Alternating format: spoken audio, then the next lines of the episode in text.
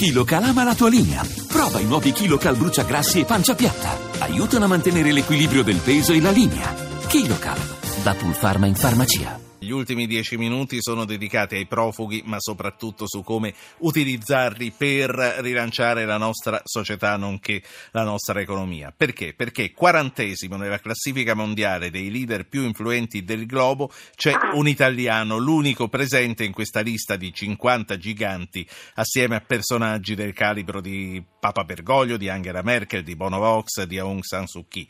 Lui è Mimmo Lucano, è sindaco di Riace, in Calabria, davanti a quel mare dove per un paio di millenni rimasero sommersi i famosi bronzi. Il suo merito qual è? Il suo merito è avere ridato vita a uno dei tanti paesi abbandonati del nostro centro-sud, mettendo a disposizione case e infrastrutture ai primi profughi curdi che arrivarono dal mare una ventina di anni fa. Famiglie che in molti casi sono rimaste, hanno aperto attività artigianali e imprenditoriali. Non è con lui che voglio parlare, se lo conoscete. Fategli i miei complimenti, ma voglio salutare Massimiliano Botti, che è un professore di progettazione architettonica all'Università di Brescia. Professore, buonasera. Buonasera Ruggero Po, buonasera agli ascoltatori. È stato lungimirante il nostro sindaco eh, Lucano, Lucano di cognome. Lui ritiene, lei ritiene che Riace sia un caso destinato a rimanere isolato o può rappresentare un modello che si può anche seguire? Ma è, un caso, sicuramente l'amministratore è, stato, è un amministratore illuminato come si definivano una volta e io credo che sia uno di quei casi da prendere a, a, riferimento. Mm, il modello è difficile perché il modello vuol dire la replica di qualcosa che ha ben funzionato ma presuppone, eh, presuppone delle, delle, condizioni al contorno pressoché identiche. Quello che è interessante è che effettivamente eh, c'è una, un innesto, non, non, c'è la retorica dell'accoglienza to cure, non c'è, eh, non c'è il, diciamo, l'accoglienza dell'immigrato che, come portatori di valori che sono semplicemente quelli eh, suoi propri, ma al contrario la, l'innesco attraverso, attraverso, questa nuova linfa, questa nuova popolazione, di, eh, l'innesco di processi che a, a, vedere il caso di Riace apparivano decisamente dimenticati. Questo è un po' quello che eh, rappresentano i cosiddetti valori, per così dire, immateriali della rigenerazione urbana. Noi ci occupiamo come università, come dipartimento di rigenerazione urbana e abbiamo la consapevolezza che esiste una rigenerazione, eh, cioè una riqualificazione dei borghi, così come delle città o dei centri storici, delle periferie, che ha mh, delle connotazioni materiali, cioè a dire infrastrutture, edifici e, e dotazioni alla cittadinanza. Sì. Però c'è anche una rigenerazione che è portatrice di valori immateriali, che è connaturata al buon processo di pianificazione e che porta con sé eh, una ricucitura dei rapporti sociali. Allora, allora mi sembra che, sì. mh, no, appunto, mi sembra che l'esperienza del, di Domenico Lucano vada eh, vada accolta e...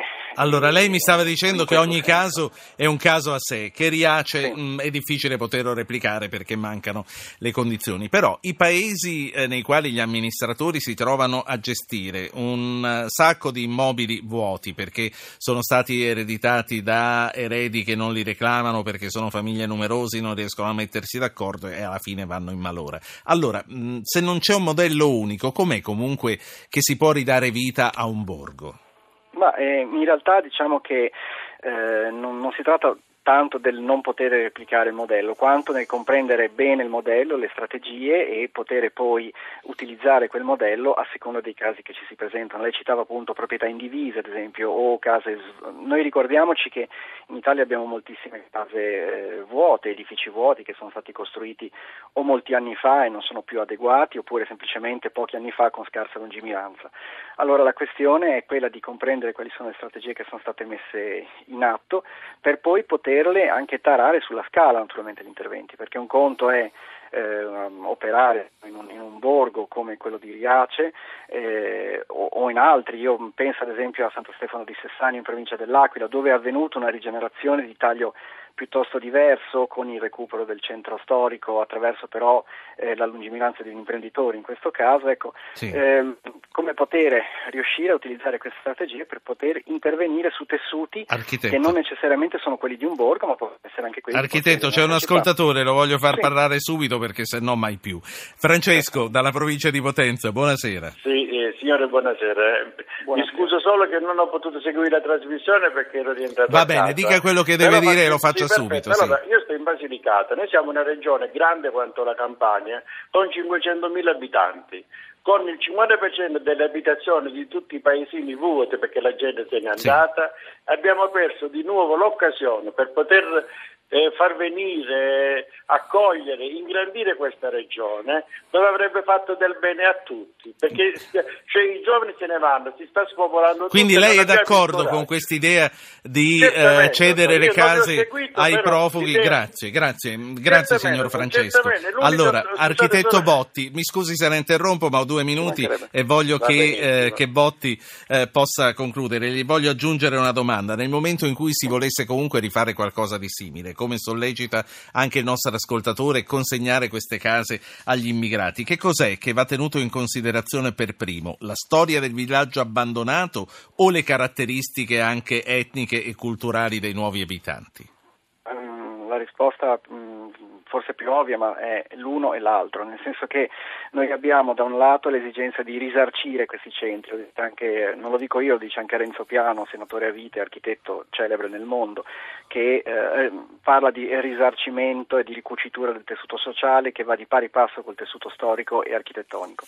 E dall'altra, naturalmente, come diceva un, un vecchio architetto egiziano, guarda caso, San Fatih, ormai negli anni 40, qualora occorre intervenire per ricostruire o per ridare vita dei villaggi di contadini, cosa che lui faceva, eh, ci si può fidare naturalmente alle statistiche, però la statistica non ti dice se Ahmed e Youssef eh, vanno d'accordo tra di loro, ti dice solamente quanti bambini hanno o, quante, o quanti animali hanno. Allora il problema è di parlare e di comprendere profondamente le persone e poi sulle loro individualità e sulle loro personalità ritagliare quello che è un, eh, diciamo, un, germe di futuro che si concretizza nell'architettura, nella pianificazione, ma è tutto sommato alla fine si concretizza poi in una promessa di società, in sostanza. Ecco, architetto Botti, io eh, la ringrazio molto per queste valutazioni che ci ha dato, quindi comunque eh, Domenico Lucano, il sindaco di Riace, ha fatto una buona cosa. Eh, io credo che abbia fatto un'ottima cosa e sarebbe bello riuscire, ripeto, a comprendere le strategie che lo hanno mosso, a, a cercare di imparare da questi esempi